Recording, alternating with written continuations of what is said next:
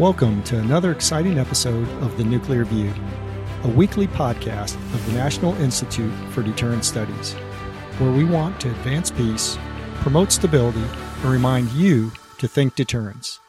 The views of the guests are their own. Welcome back to another great episode of The Nuclear View.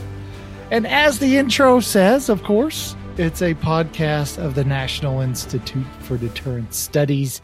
And of course, I am Adam Lowther, along with Jim Petrosky and Curtis McGiffin. And we are here to entertain you for the next half hour as we talk about a topic near and dear to all of our hearts. And that, of course, is Does the United States have the right nuclear arsenal to effectively deter Russia and China? And I'll tell you, gents, what spurred me to bring this up as a topic for today, for today's show, is there was an article that Peter Huessy wrote uh, last week. What does the Pentagon truly need for nuclear deterrence to stop Russia and China? Which is essentially the question we're asking. And then there was a Mark Schneider released his most recent report on the exact number of nuclear weapons that Russia has and the capabilities. And so between those two, it seemed like a really good topic. Particularly, there was an also a controversial article in the Hill that talked about is it time to end the war in Ukraine? And, you know, is there some potential for this escalating to nuclear conflict? So all of that mished together seems to be it's a great topic for discussion. So let me turn it over to you, Jim, and ask you sort of first if if you could share sort of your thoughts on this question about where the U.S. arsenal, because we're not going to start getting our first, you know, modernized weapons and and delivery vehicles until 2030, and then it won't be till 2042 that we're done. Whereas Mark Schneider's pointed out, the Russians are like 92%, 94% done with their modernization, and the Chinese are just growing like crazy. So, how do you see this challenge and this problem that we're facing? Thank facing? you, Adam. Yeah, so I like this topic, uh, but I will sound probably like a broken record because I'll say it again. Here's your peace dividend once again.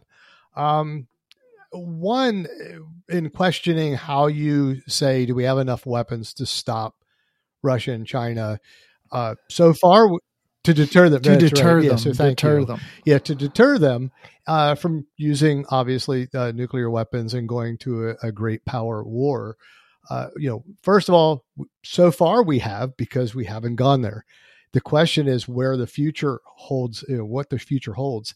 And I'll say the one thing that really looks interesting, and you, you talk about Peter Huessy, he has this article out, and he's really referring to things that have happened in the past. And so we're not getting it. It seems like we're not getting any better. We have a plan, uh, a plan for building, uh, modernizing our weapons, uh, providing more capability uh, to be able to launch uh, uh, our, our weapons. And the major issue here is we're behind a power curve.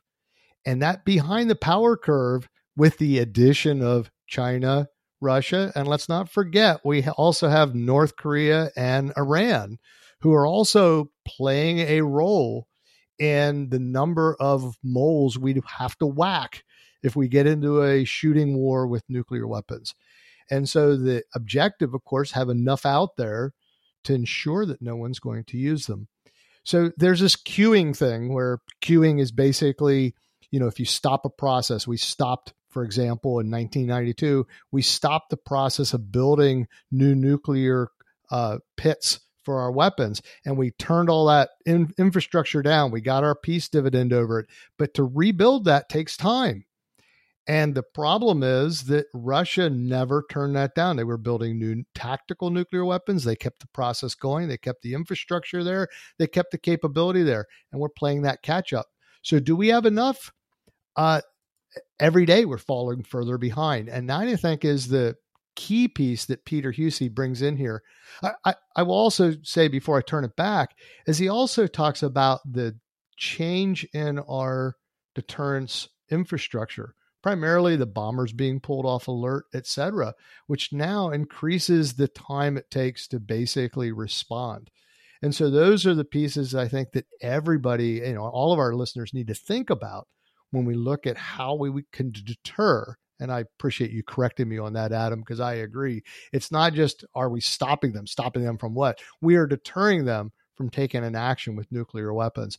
And that goes into the mix because it becomes more dangerous the less we deter because someone may take a chance.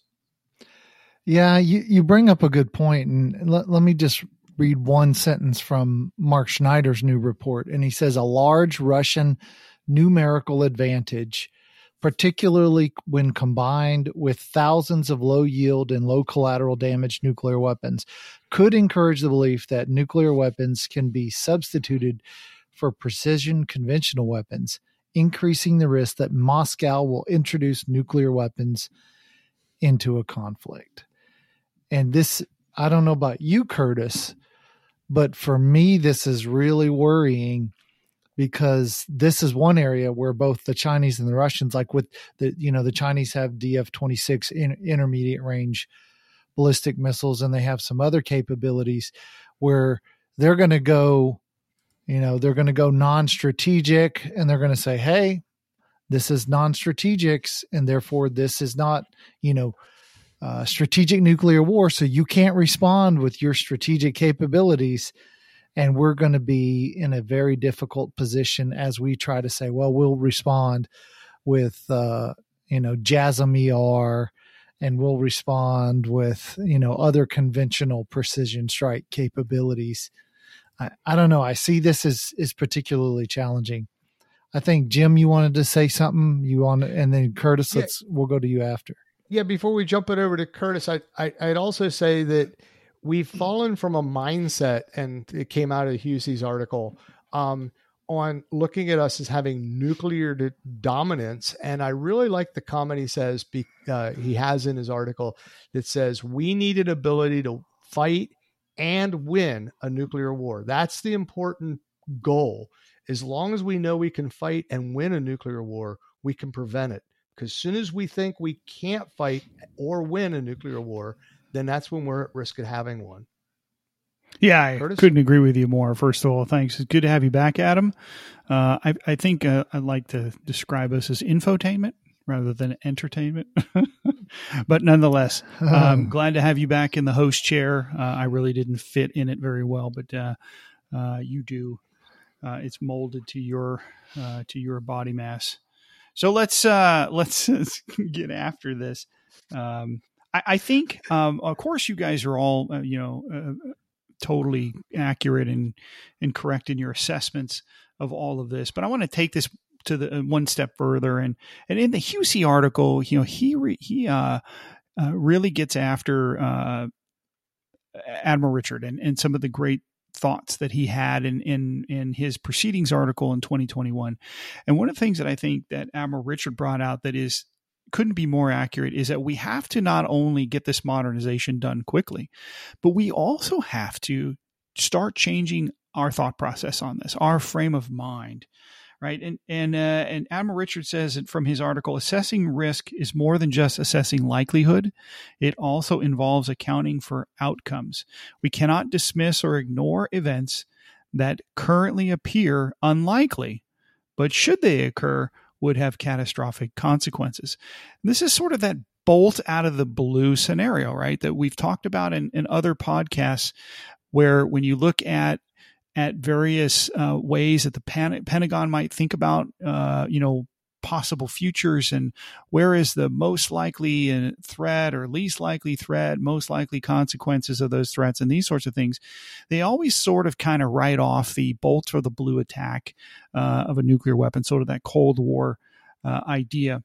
And the reality is, I think Admiral Richard is warning us in 2021 that that's likely, you know, bad strategy and it is it is it for it lulls us into a false confidence and i think in some sense really leans us to some sort of hubris uh, in the idea that this will never happen and uh, I, I, can't there's all kinds of things that, that, go on in the world that we think will never happen but then do and uh, are and certainly are of much less consequence than a than a, a large scale nuclear exchange.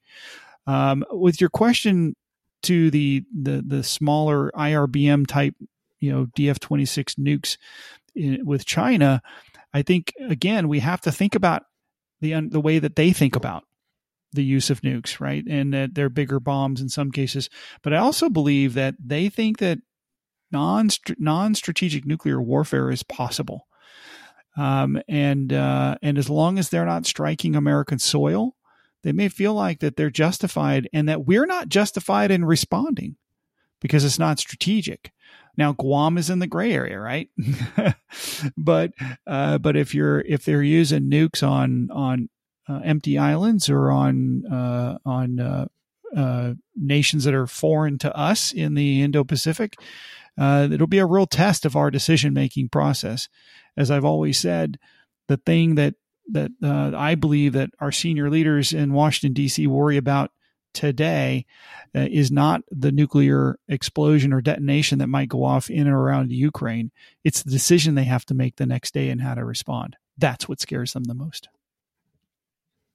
Yeah, I, but Curtis, would you would you though say you know, um, and, and many times we talk about this tactical versus strategic nuclear weapons.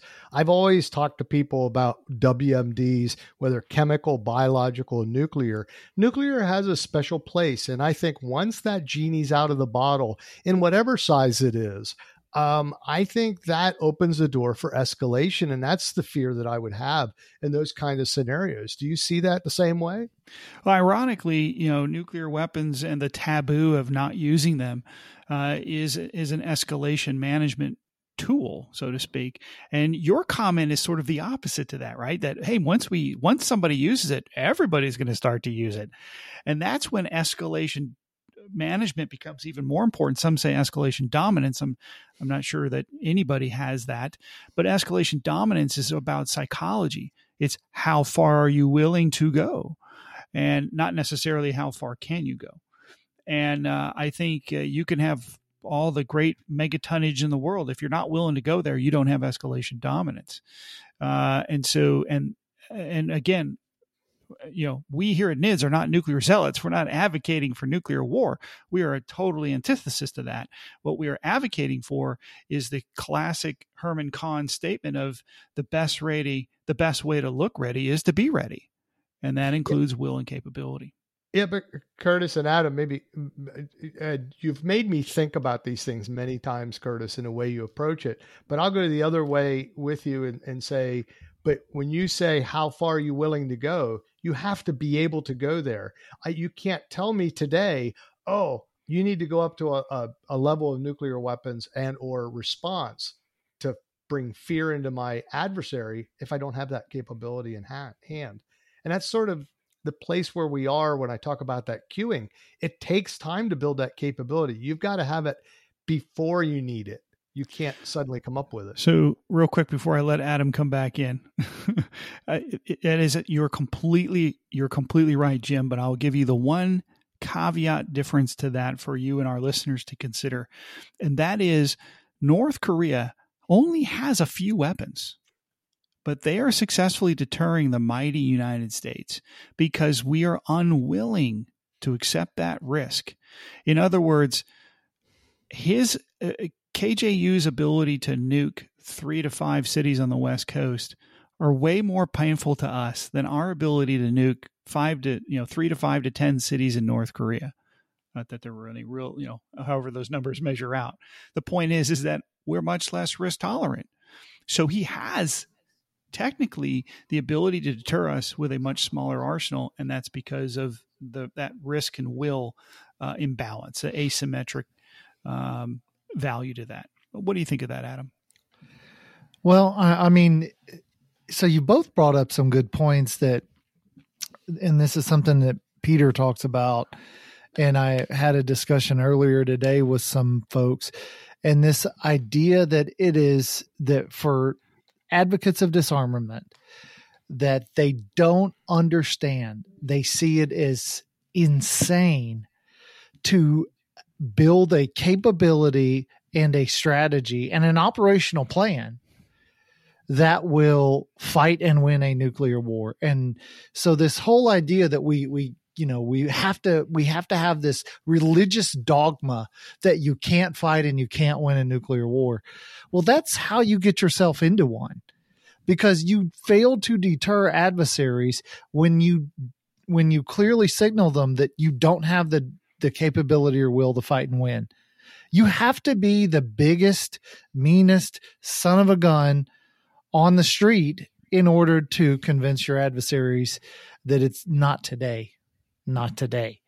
And that's part of it. And, and I, you know, I struggle is, you know, in thinking about this, how do, how do American disarmament advocates not seem to fathom that this is an important element of how you actually prevent a nuclear war? That, that was sort of one point you made, Jim. And then Curtis, there was there was a point at which you were talking about you know Chinese capability and part of what and you talk about will and it seems as though much like Jim had said earlier with the fight and win that we don't even want to be in that game. And so we're signaling to our adversaries that we're you know we're not even going to try to match you. We're not going to try to meet you there. That we're going to be you know we're going to use almost a Gandhi esque sort of peace, you know, defiance through through peaceful means, and that we expect that the Russians and the the Chinese are going to buy that, and we know that you know, for example, the Russians see the use of tactical nuclear weapons as you know their only alternative they don't have the conventional capability. So therefore they have to rely on it. And they do not believe the united states they believe they'll respond with a conventional capability not a nuclear one. The chinese as well the chinese you know they have an active defense strategy. That active defense strategy is one in which preemption is considered a defensive act and completely and wholly justified.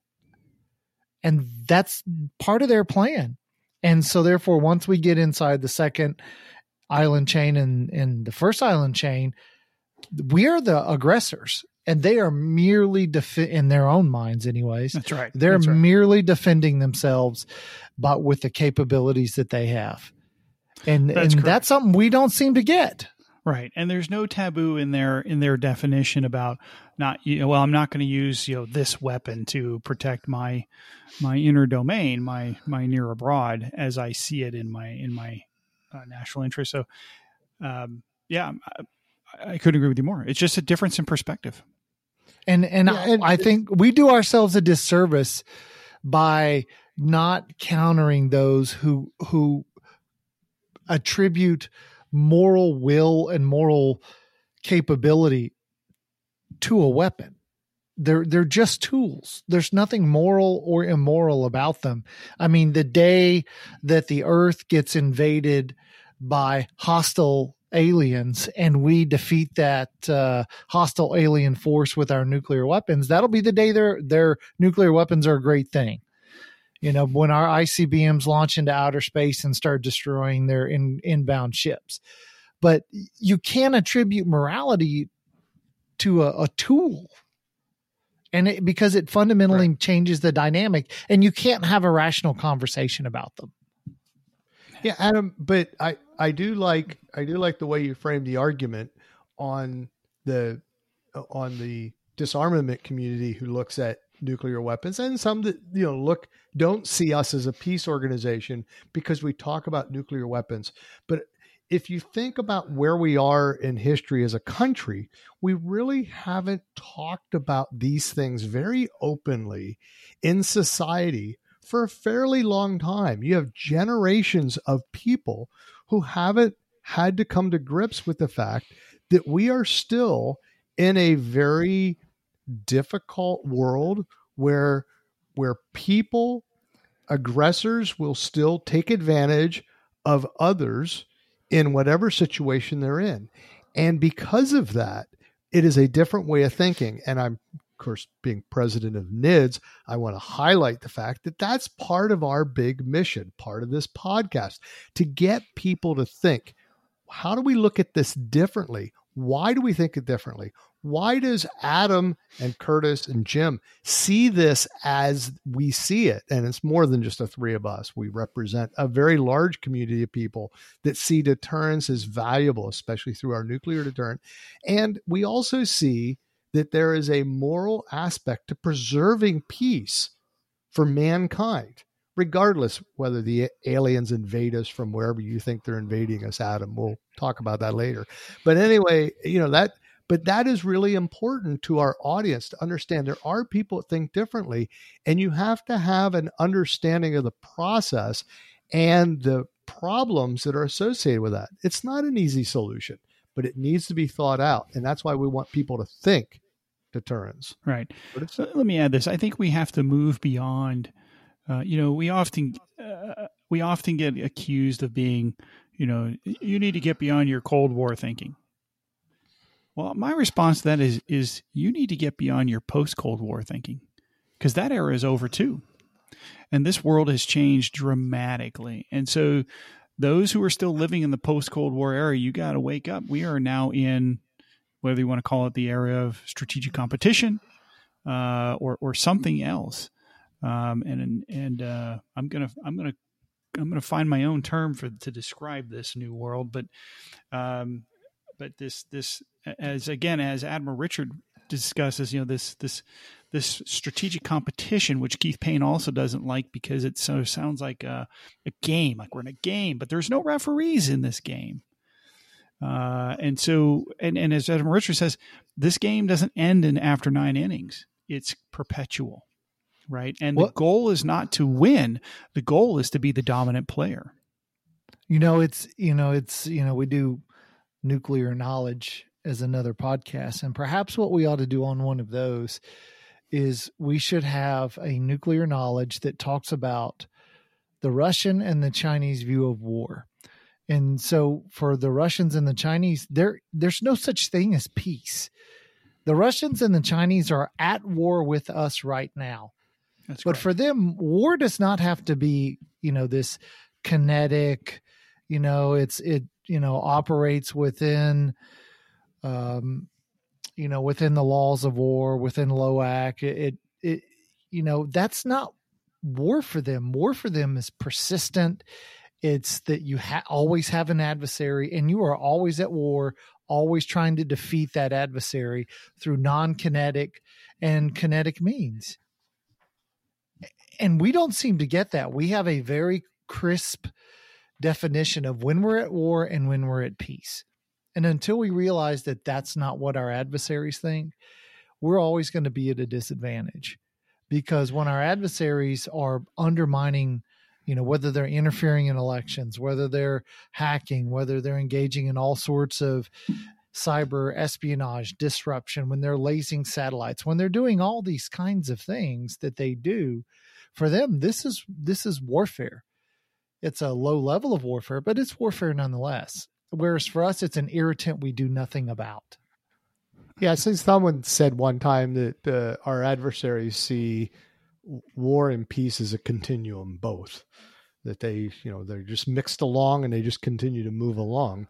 Be and and sort of the human struggle, right? We're always we're always trying to advance ourselves, and and, and whether you like it or not, when you advance, someone else is behind, and vice versa. And the problem is just like a business, when you stop advancing, another business will overtake you, and then you don't get to call the shots. I, I would let me challenge you because I would say that's how they see it. That's how yes. our adversaries see it.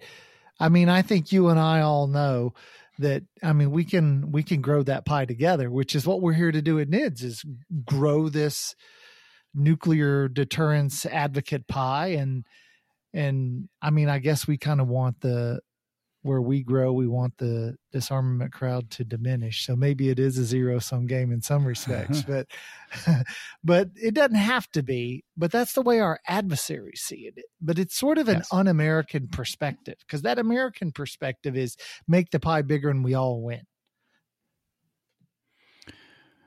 Well, is it 1984 that said, you know kept saying war is peace, peace is war, um, and uh, so it is a different frame of mind, and, and competition does sort of in in you know sort of infer that there maybe not necessarily winners and losers, but there are those who are leading and those who are who are lagging, um, and that may that may move and change periodically through time um, as you you know develop access or technology or relationships or whatever the case might be, markets uh, that might get you back up to the leader from being a laggard.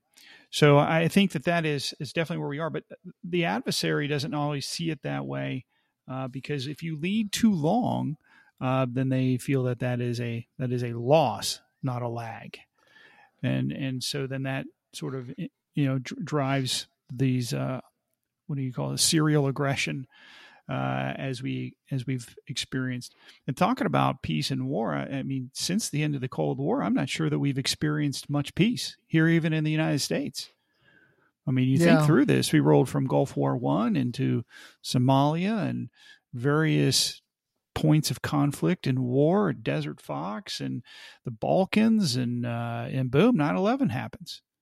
And uh, so the peace dividend and uh, the and the resulting the the the nuclear holiday as uh, as uh, General Harencak used to refer to it. Uh, you know that we really didn't get to enjoy much of that, but we are now struggling to sort of rebuild what we what we gave away or lost.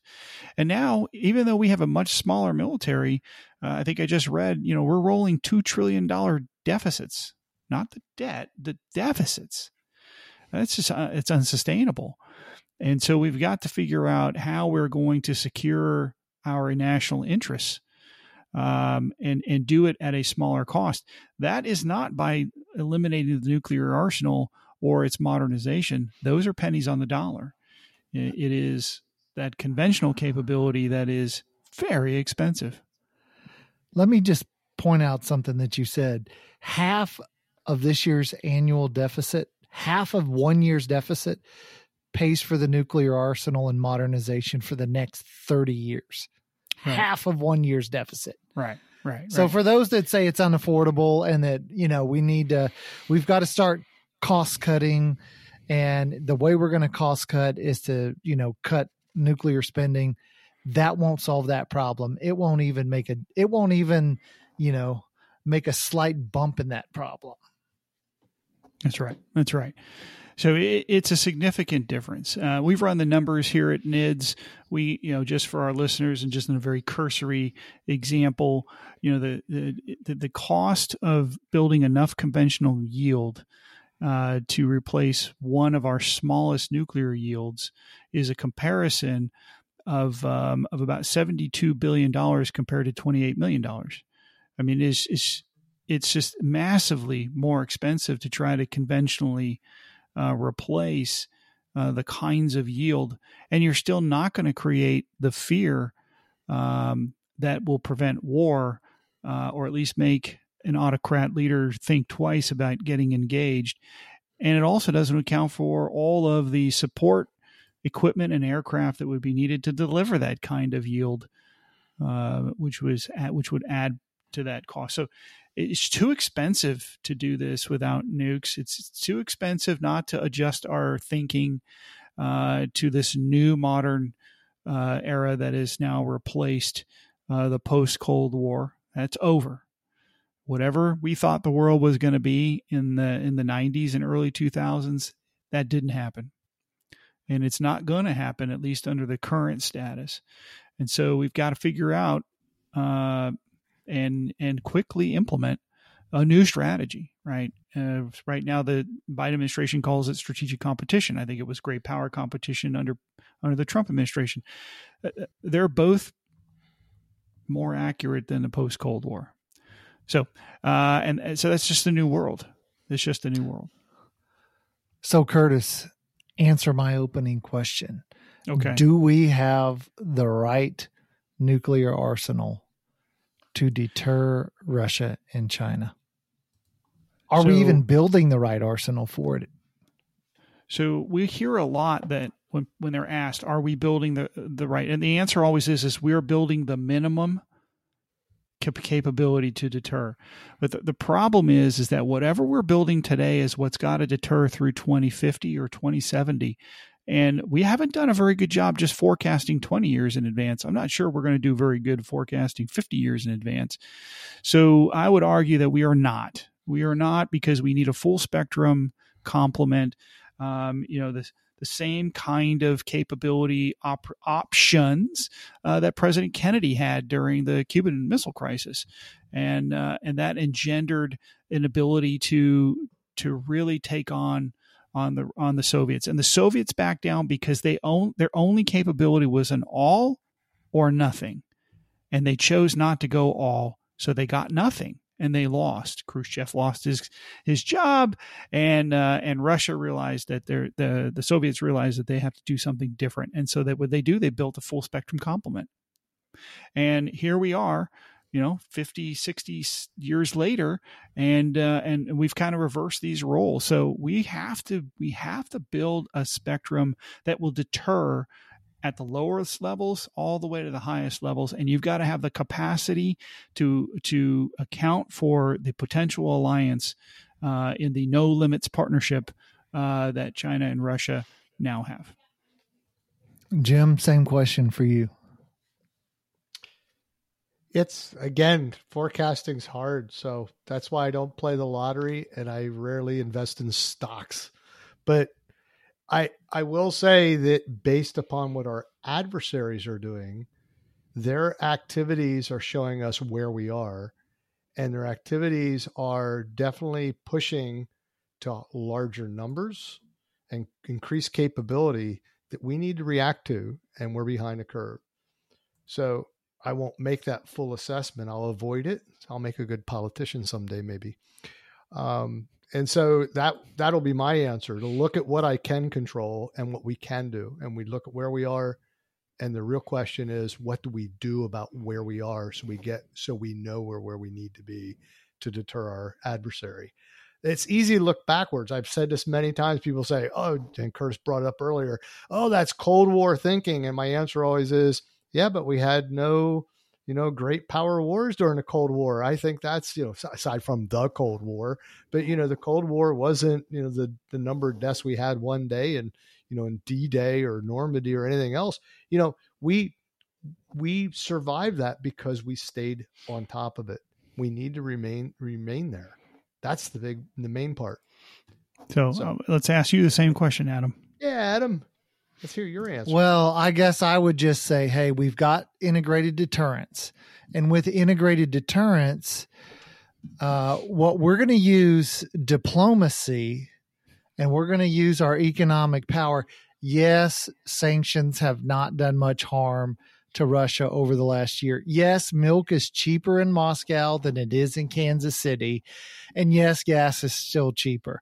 But we're going to integrate all of those economic and diplomatic and informational means to build integrated deterrence. And once we do that, we're probably not even going to need nuclear weapons anymore.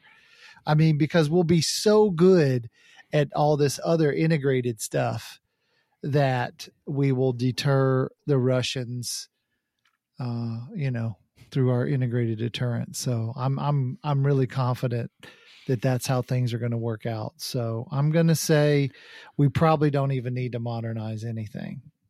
Oh, your sarcasm is dripping. yeah. I've been spending a lot of time lately trying to figure out what exactly is integrated deterrence and how does it work. So uh, it sounds like a future uh, nuclear review topic again. or maybe a, a, nuclear knowledge topic if we can figure out exactly what it is. Yeah, so, so all well, right. Well, very good. Well, gents, uh, it was always a, it's pleasure this week as it is every week. So thanks for for joining us, Jim Petrosky, Curtis McGiffin, and thanks, of course, to you, the listeners, for joining us on this episode of the Nuclear View. And as always, think deterrence. Thank you for listening to this week's The Nuclear View. We hope you found it engaging and valuable. The Nuclear View is released each Wednesday and is a production of the National Institute for Deterrence Studies, a 501c3 organization. We are dependent upon donations to provide our podcasts. Every donation helps keep this and many other deterrence related activities happening and helps to bring about awareness of the peacekeeping value of U.S. strength and of our national deterrence. We occasionally answer questions from our valued listeners. If you wish to send us questions on a topic, please send your email to asknids at thinkdeterrence.com. That's asknids, one word, the at symbol, and thinkdeterrence, one word, dot com. If you enjoyed this show, check out our other weekly podcast, Nuclear Knowledge. You can catch all of our podcasts at thinkdeterrence.com under the Deterrence Podcast tab.